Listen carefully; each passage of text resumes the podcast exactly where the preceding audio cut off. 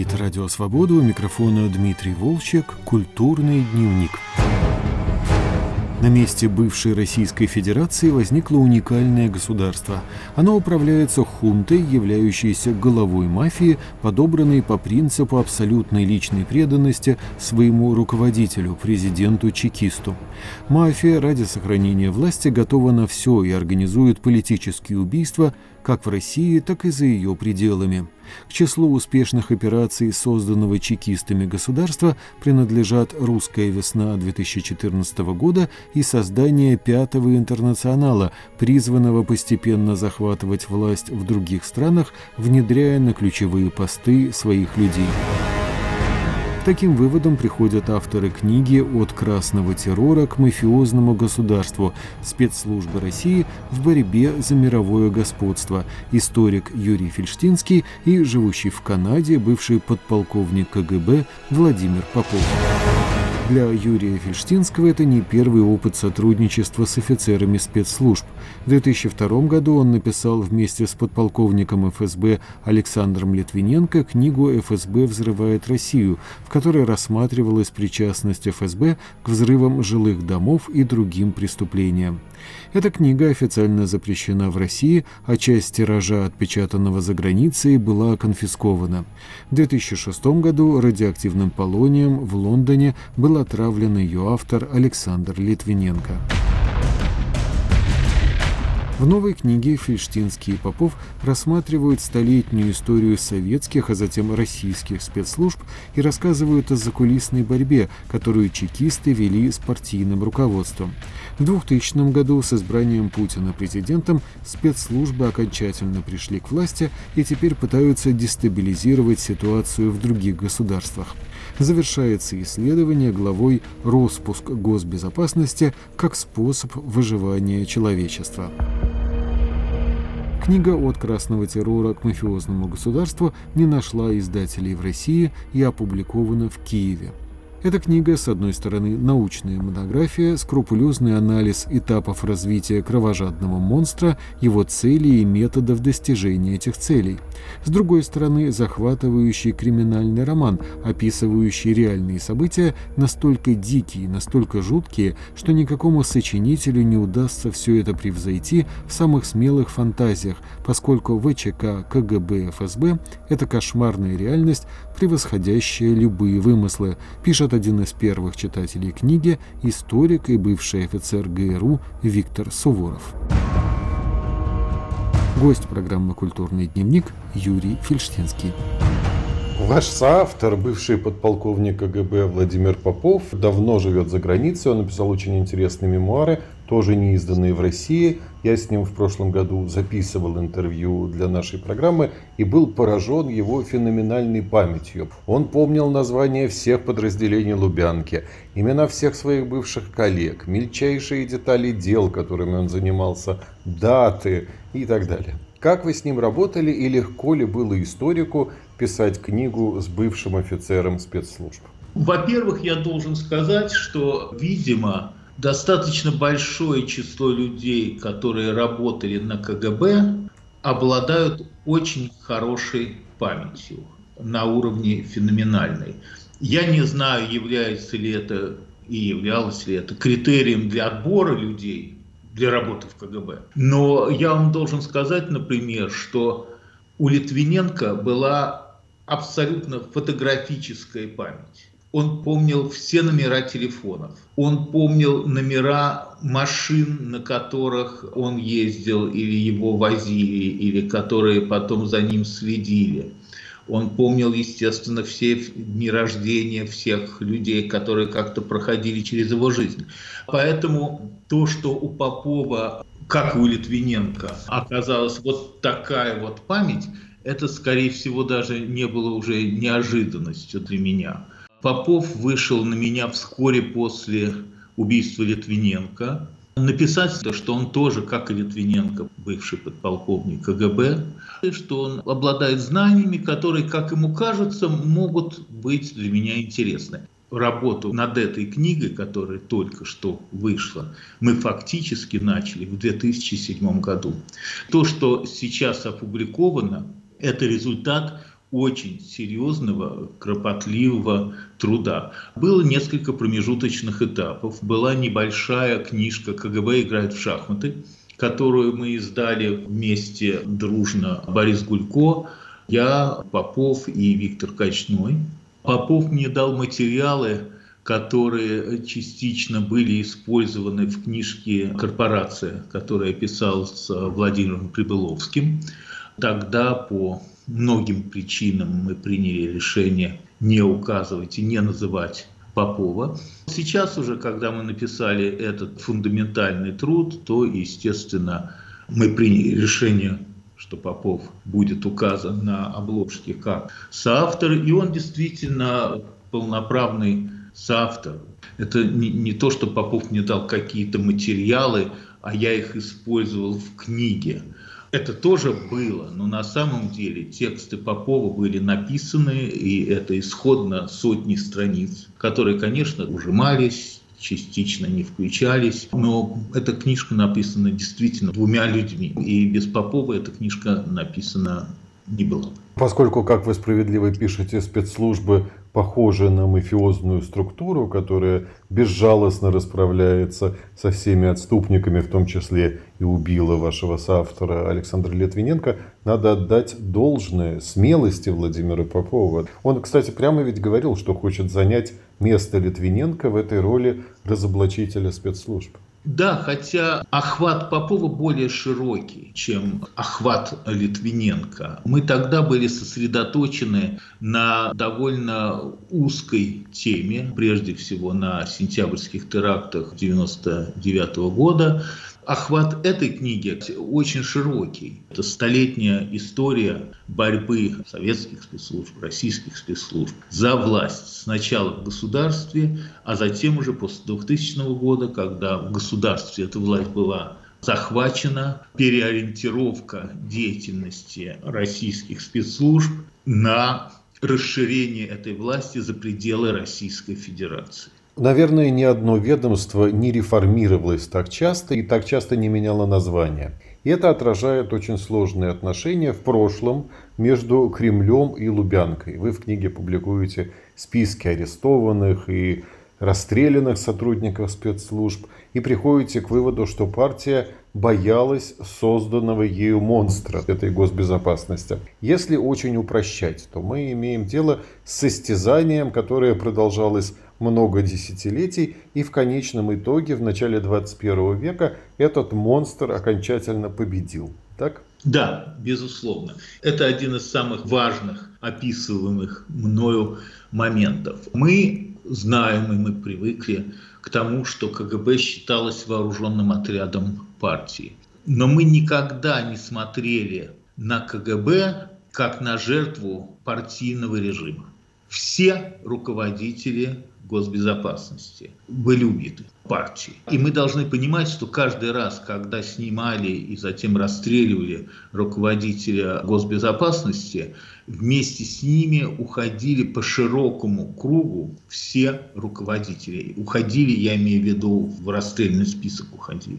Вот этот вот партийный террор против госбезопасности – как партийный террор, а абсолютно была неизученная тема. Так на состязание власти и госбезопасности никто никогда не смотрел. Но нужно понимать, что это именно так, как смотрели люди госбезопасности на партию. Главным врагом госбезопасности были не интервенты, не белогвардейцы, ни фашисты во время войны, ни инакомыслящие, ни иностранные разведки. Главным врагом госбезопасности была коммунистическая партия Советского Союза, КПСС. И поэтому, как только появилась возможность у госбезопасности поднять голову и, наконец-то, расправиться с партией, госбезопасность это сделала. Она завершила в 1991 году ту битву, которую начал еще Дзержинский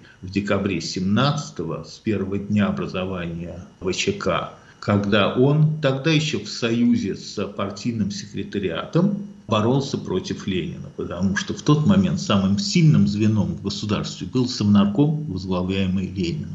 После того, как Ленина удачно удалось сначала сместить, затем умертвить. После этого уже когда дружно партийный секретариат и ВЧК расправились с Совнаркомом, то началась уже смертельная борьба между партией, партийным секретариатом, точнее, возглавляемым в тот момент уже Сталиным, и госбезопасностью, Дзержинским. И вот в этой борьбе уже победил Сталин. А дальше началось такое перетягивание каната. Кто кого. То партия осиливала КГБ, ГПУ, НКВД, то госбезопасность перехватывала инициативу. Все это достаточно кроваво развивалось до смерти Сталина и даже чуть-чуть позже. Последние расстрелы руководителей госбезопасности относятся к 1956 году. После 1956 года правила игры действительно изменились. После 1956 года расстрелы прекратились, как говорится, с обеих сторон. И уже были созданы новые правила игры. Люди отправлялись в отставку, люди отправлялись на пенсию, но уже никого не расстреливали. Вот этот мирный период, он, собственно, можно сказать, протекал до 1991 года. Очень важную роль во всей этой истории играют конкретные люди, они названы это генерал Евгений Петовранов, который был неформальным, но по существу советником и руководителем госбезопасности уже при Андропове. Дальше, естественно, Филипп Бабков, как один из самых талантливых учеников Петобранова. Андропов умер скоропостижно, он проправил всего полтора года. И после этого снова перехватила инициативу партия, Черненко, Горбачев – перестройка, и дальше уже вот мы стали свидетелями 91 года. На уровне институтов, на уровне ведомства в этой глобальной битве по захвату власти играла коллегия КГБ.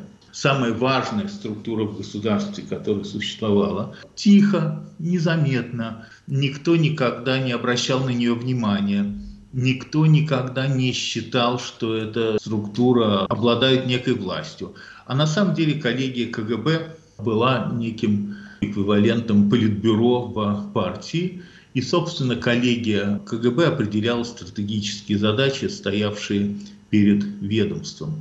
И в какой-то момент был создан очень важный институт внутри КГБ, который назывался офицеры действующего резерва. Эта система офицеров действующего резерва и стала тем инструментом, кадровым инструментом, через который была захвачена власть в России.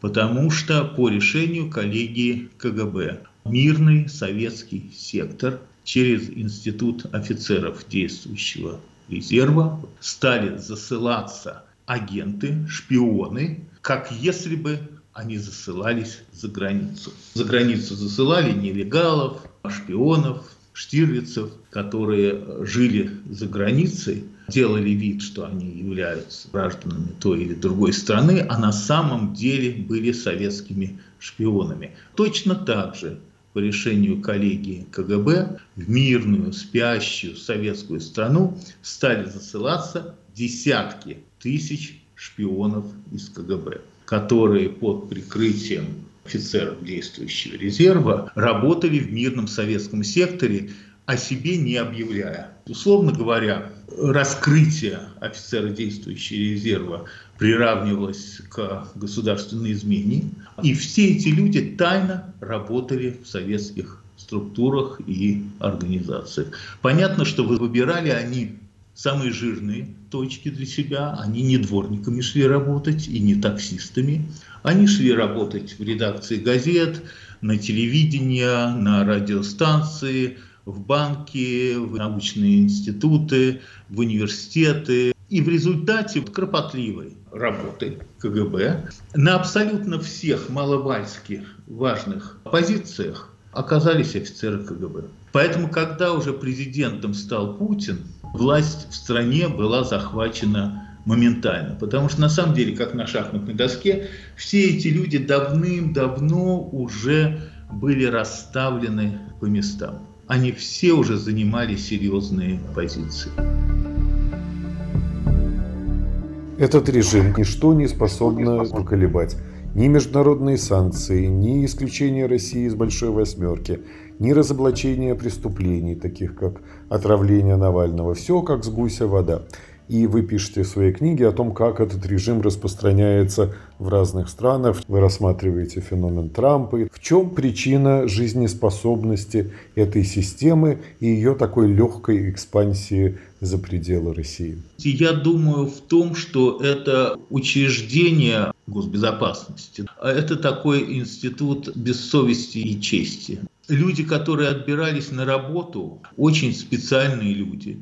Они были вне законов, они были вне системы. И все, кто не входил в их структуру, были врагами. Вот это очень важно понимать, что система была абсолютно замкнутой, абсолютно мафиозной. Но на самом деле это даже не мафиозный принцип, а именно принцип госбезопасности, что даже те, кто работают внутри госбезопасности, они тоже не друзья, они просто вместе служат. А вот все те, кто за пределами госбезопасности, они враги. Или, как говорил мне Литвиненко, все человечество делится на две категории – агенты и объекты. Либо ты завербованный агент, либо ты объект, человек, подлежащий изучению – для вероятной вербовки. Никаких других категорий просто нет. Нет категорий друзей, тот же Литвиненко, с которым у меня были достаточно откровенные отношения, мне говорил, что Юра, если ты знаешь, что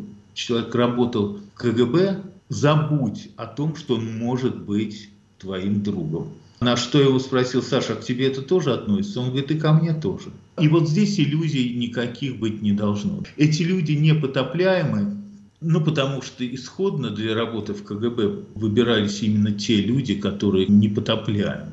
Это люди, которых нельзя обидеть, это люди, которых нельзя оскорбить. Это люди, которым нельзя сказать «нет». Им можно сказать «нет», но для них это не указание на то, что они должны перестать что-то делать, что они делают. Это просто другие люди. Мы их очень мало видим, мы поэтому не подозреваем, что такие люди существуют. Но, повторяю, это люди, которым нельзя ни о чем договориться, которые не понимают, что такое честность, не понимают, что такое правила игры, не понимают, что есть что-то, чего неправильно делать, или нечестно делать, или некрасиво делать, или не принято делать. Да это ну, просто другие люди. Вы сейчас а, говорите этом... абстрактно, а такое ощущение, как будто вы описываете характер Путина, который во многих отношениях очень странный. Да, вот, вот это то, что он скрывает всю свою семью. В том-то и дело, они все одинаковые. И в этом смысле, да, я описываю и, и Путина, которого мы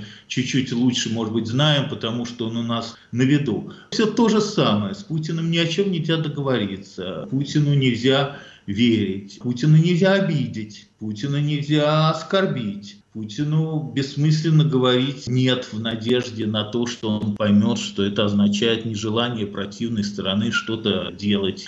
В этом и есть проблема. И вот эти люди э, сегодня управляют Россией. И очень важно понимать, что это происходит впервые в истории человечества, без преувеличений. В истории человечества нет примеров, когда государством управляли спецслужбы. Есть демократии, есть диктатуры, есть фашистские диктатуры, есть коммунистические диктатуры, есть страны, где господствуют религиозные фанатики. Примеров, когда государством управляет спецслужба, кроме нынешней Российской Федерации, мы не знаем. И как любая такого типа недемократическая структура, она, естественно, захватив власть в одной стране, пытается расширяться. Это, может быть, не очень хорошо получается, потому что Вроде бы можно было бы предположить, что это расширение должно идти через создание аналогичных структур за границей. Но на самом деле это не происходит, потому что иностранная госбезопасность тоже является врагом. Поэтому коммунистический Советский Союз, он расширялся через создание компартии во всех соседних государствах. И через это пытался захватить власть с использованием еще и советской армии. А ФСБ не может таким образом захватывать. То есть нет, захватывать государство через использование армии оно может. И мы видели примеры этого в 2008 году, когда отхватывались куски Грузии, и в 2014, когда началась война против Украины, соответственно, был захвачен Крым и начата война на Восточной Украине. Решение было принято в Кремле другое. Российская Федерация сегодня делает попытку захватить другие страны через захват должности руководителя страны. Точно так же, как эта власть была захвачена в самой Российской Федерации. Весь опыт деятельности КГБ с по крайней мере, с 1991 года по 2000 год, короткий довольно период, 10 лет, показал им, что нужно захватывать власть не через путчи, как в августе 91 года или в октябре 93 года, не через попытку отмены выборов и создания чрезвычайной ситуации, как попытались сделать в марте 96 года, а через президентские выборы.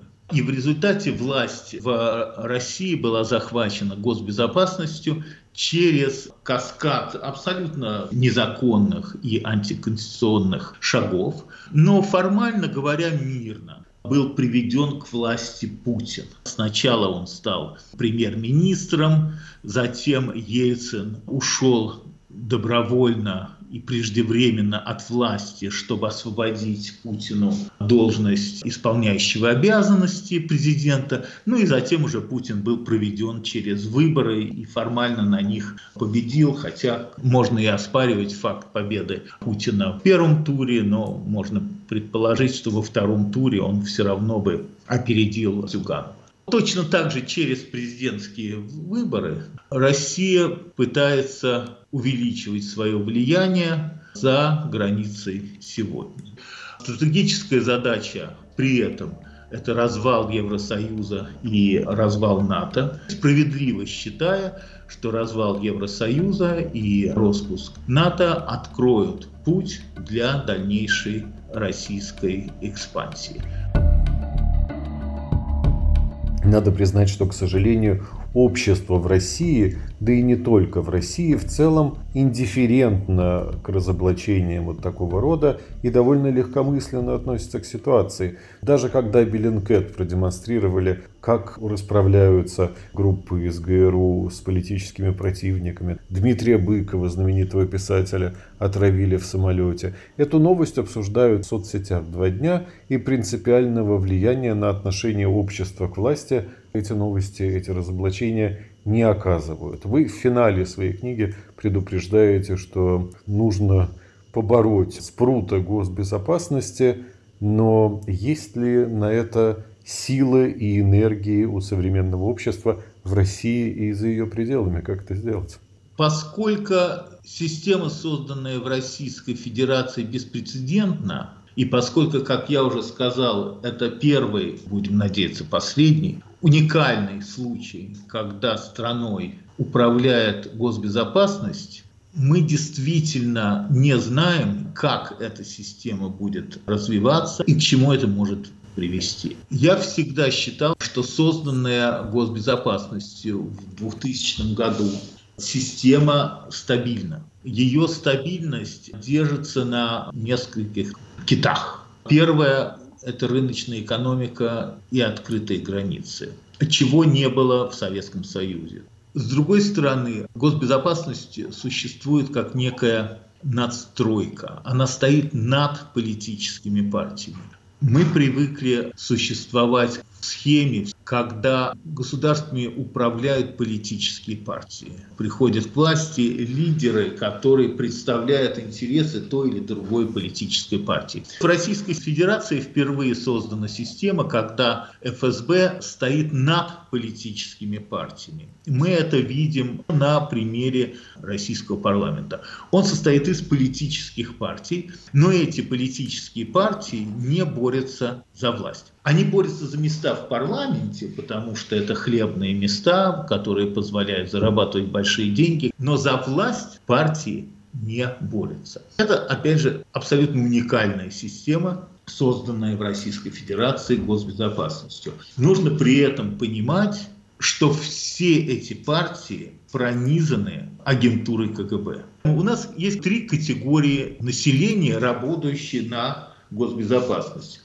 Это офицеры госбезопасности, которые там служат, офицеры действующего резерва, которые когда-то служили в госбезопасности и ушли работать в мирный сектор, и агентура госбезопасности. Вместе эти люди составляют огромную настоящую армию. И поскольку большая часть этих людей нам не видна, незаметна, и мы как-то не думаем и не понимаем, что они существуют, мы не в состоянии оценить уровень угрозы, стоящей перед страной, и уровень глобального захвата страны, с которым мы столкнулись. И когда я говорю мы, я имею в виду многочисленных иностранных аналистов, исследователей, политиков, иностранные спецслужбы, которые пытаются вообще понять, что же такое эта загадочная Россия, кто управляет этой страной, что вообще эти люди хотят и чего от них ждать. Ни на один из этих вопросов никто не может ответить, потому что никто до сих пор не сказал себе, что мы имеем дело с абсолютно новой системой власти, с новым режимом. Я поэтому надеюсь, что наша с Поповым книжка поможет мировому сообществу разобраться в том, что происходит в России, кто там пришел к власти, что эти люди делают, какие у них планы и виды на будущее, и почему все то, что происходит в России, с одной стороны опасно, и с другой стороны, по той же причине, поскольку это опасно, важно понять, как с происходящим в России бороться. На «Волнах свободы» вы слушали выпуск программы «Культурный дневник». Нашим гостем был историк Юрий Фельштинский. Мы говорили о его новой книге «От красного террора к мафиозному государству. Спецслужбы России в борьбе за мировое господство», написанной в соавторстве с бывшим подполковником КГБ Владимиром Поповым. С вами прощаются продюсер Александр Аркадьев и редактор Дмитрий Волчек. Всего доброго.